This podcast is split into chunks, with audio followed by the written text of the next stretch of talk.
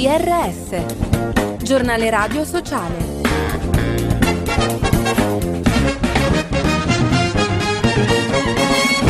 Bentrovati all'ascolto del giornale radio sociale da Fabio Piccolino. Fare bene insieme, presentato a Firenze il manifesto dei centri di servizio per il volontariato. Il servizio è di Anna Monterubianesi. Otto punti per potenziare lo sviluppo del volontariato nei prossimi anni. È il manifesto del CSV presentato nei giorni scorsi a Firenze per ripensare in un'ottica di sviluppo i servizi alle associazioni e potenziare il valore aggiunto delle risorse di un sistema capace di creare legami sociali e connessioni fra soggetti diversi diversi che operano nelle comunità. Secondo la Presidente Chiara Tommasini, per promuovere politiche di sostegno alle fragilità e di cura del territorio è necessario che le associazioni diventino un punto di riferimento nelle comunità. Una cattiva aria. L'Unione Europea continua a dipendere fortemente dai combustibili fossili per il suo approvvigionamento energetico. Lo dice Eurostat spiegando però che rispetto a 30 anni fa c'è stato un calo di 13 punti percentuali soprattutto per l'aumento delle energie rinnovabili.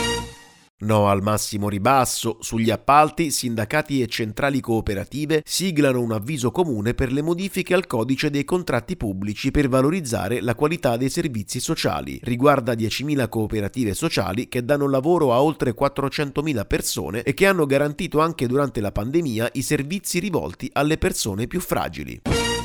La forza dell'abitare, il co-housing come strumento per l'acquisizione di maggiore autonomia e indipendenza delle persone con fragilità psicologica e psichiatrica. È il progetto della Fondazione Adele Bonolis in provincia di Monza. Ai nostri microfoni la dottoressa Cinzia Mattavelli. Perché il co-housing? Perché effettivamente ci siamo resi conto della necessità di un luogo nel quale giungere in maniera più importante a una piena autonomia, nel senso che il paziente psichiatrico spesso perde proprio la capacità di autodeterminarsi. Quello che facciamo effettivamente in fondazione è riprendere quello che è la normalità della vita. Arte urbana contro la guerra, lo street artist, TV Boy e Fondazione Cesvi lanciano un messaggio di pace in Ucraina attraverso 15 opere dedicate agli interventi umanitari della ONG italiana attiva nel paese dallo scoppio del conflitto. Protagonisti sono donne, bambini e anziani, i più vulnerabili nell'emergenza.